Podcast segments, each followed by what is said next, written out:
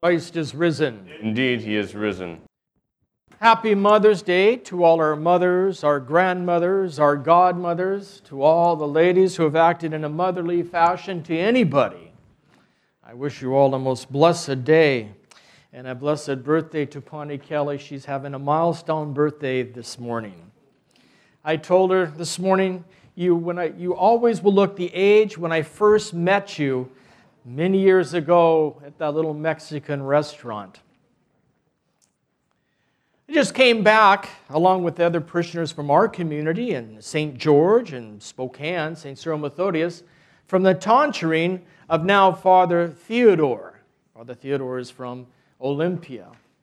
It was a wonderful experience. And this is the first time I didn't have any responsibility. This is my second one for a tonsuring of, of, um, making his formal, his final vows.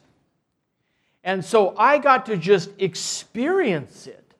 Whereas before, the first one, I was helping out with the master of ceremonies, and I, my mind's always going, what's next, what's next, what's next? I couldn't just sit there and take it all in. So we began the liturgy with the monk out in the narthex. And we started the liturgy just like we did this morning. All the way up to and including the, tri, uh, the, the Tropar and the Kontakion, you know, those hymns that tell us why we're here today. And then we stopped. And then the Hegumen, he came out, and the priests, they gathered around. And brother, at that time, Theodore, would come in and make a prostration before the Hegumen.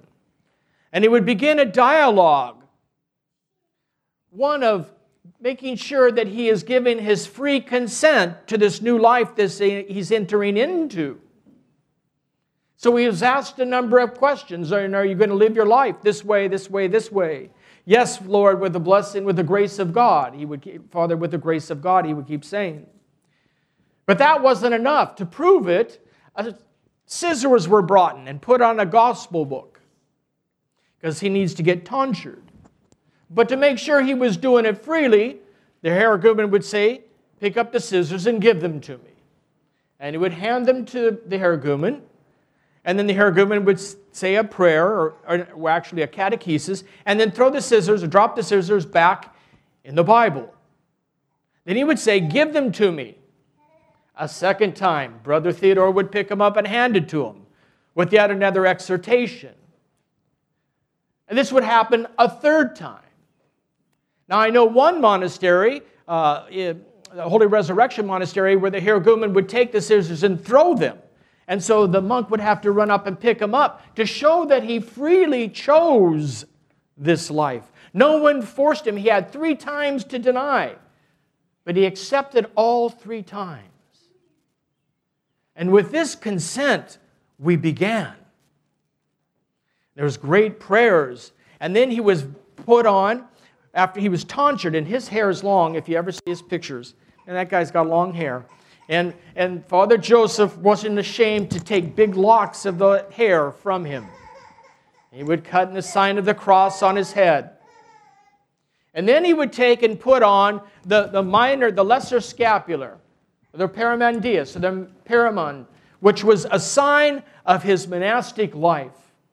It had a big cross on the front, the symbols of the passion, because he would be made now a stavrophore, which means a cross bearer.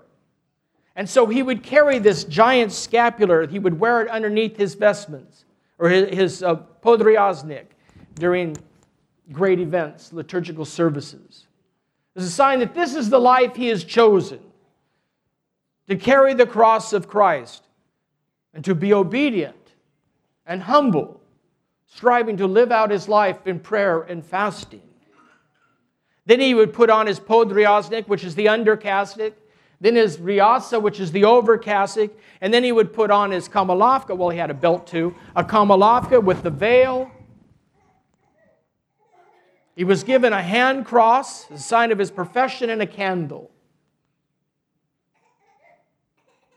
And at that moment, he was no longer Brother Theodore, but he was now Father Theodore. He was just a caterpillar out there in the narthex, But when he was done, he was this beautiful butterfly, this angelic being. He was no longer the same person, nor would he ever be the same person again. I was amazed as I was listening to those words. I can't even articulate to you what I was experiencing at that moment. Gathered with everybody there, witnessing this great event where a man is going to dedicate his entire life, and he's a young man, so he's got a long life ahead of him, where he's going to pray not only for his own salvation, but for that of the whole world.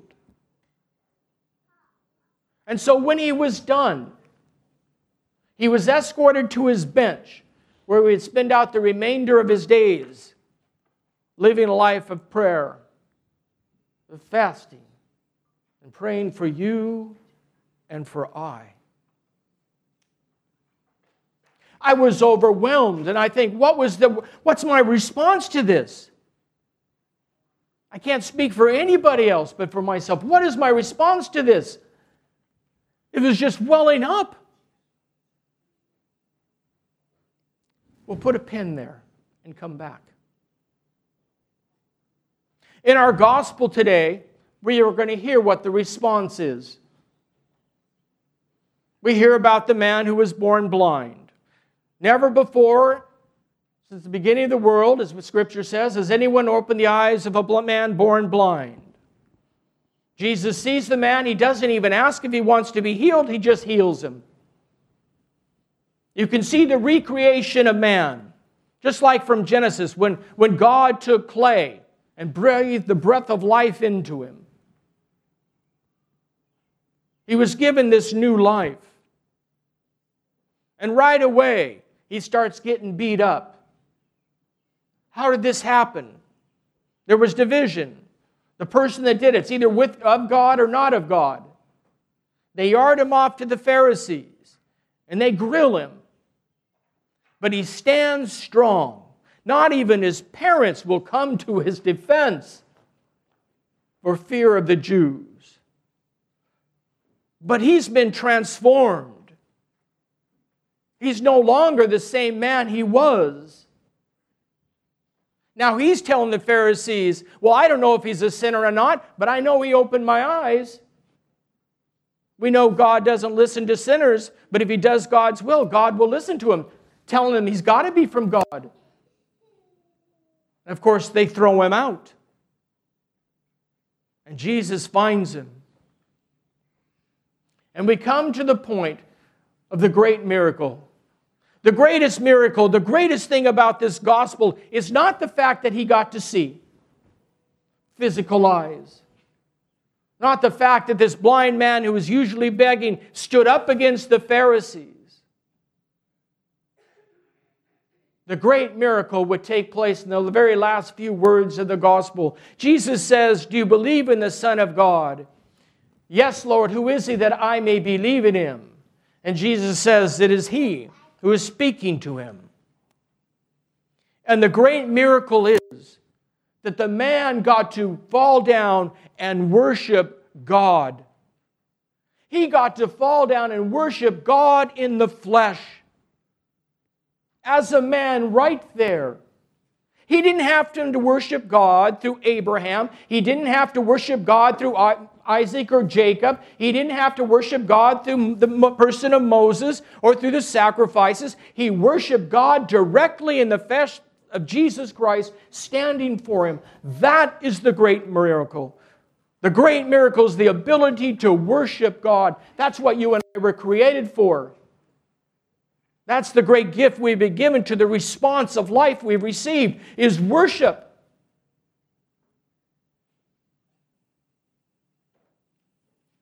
We come back to that pen. Brother, Father Theodore now is sitting at the side. We're all going, we've seen a transformation. Never have I seen anything like this before, we say to ourselves. That a man that was blind in the narthex now has new sight. And our response is the same as the angels. We break out into the angelic hymn, Holy, holy, holy are you, O God. And begin to celebrate and praise God and adore Him in the divine liturgy as we continue on. That is our response to liturgy. That is our response to life. Augustine would say that praise doesn't just belong here in the temple and as we're gathering, he would say in the gathering. It's got to be taking place outside as well. And we praise God every time we strive for the virtues. Every time we show kindness and goodness and love and forgiveness and mercy, we're showing praise of God. Because we were created in his image and likeness and we were created for adoration and he gave us those laws to follow. And in those laws fulfilling them we worship him. Not just in here but in the everydayness of our lives what are these that we can do what is it that we're called to do on a daily basis well st paul will tell us what these are in Romans. Let your love be without hypocrisy. Reject with horror what is evil, cling to what is good. In love for the brethren, be tenderly affectionate with one another. Place the honor of others above your own. Do not fall back in zeal, be fervent in spirit, serving the Lord. Rejoice in hope, endure in troubles, persevere in prayer, contribute to the needs of the saints, look for opportunities to be hospitable. Bless those who persecute you, and do not curse. Rejoice with those who rejoice, and weep with those who weep. Be of the same mind one towards another. Do not set your mind on exalted things, but associate with the humble. Do not think that you are wiser than you really are. Repay no one evil for evil. Show respect for what is honorable in the sight of all. Do not overcome, be overcome by evil. Instead, overcome evil with good. When we do these things, we are showing praise and adoration of God outside these walls then we are authentic Christians. And we can come in here and worship honestly our living God and fall down in adoration before Him because we find ourselves oftentimes becoming blind, thinking we are wiser than we really are.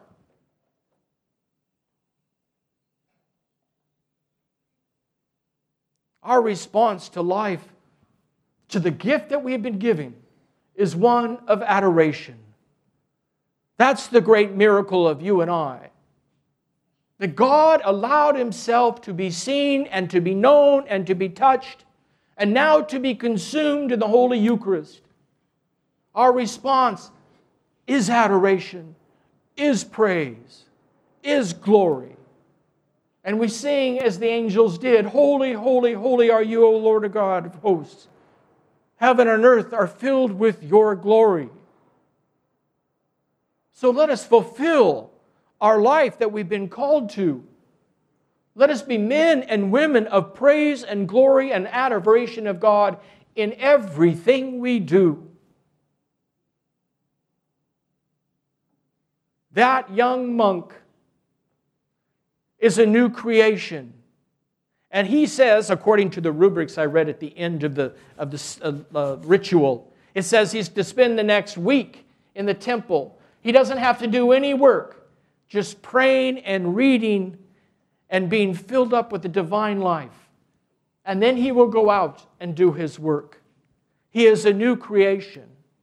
And you're recreated every time you come here and receive the body and blood of our Lord. You're recreated with new eyes and a new heart. And your response should be glory to God. Holy, holy, holy. That's our response. One of adoration. Because God has made himself known in the flesh of Jesus Christ. Christ is risen.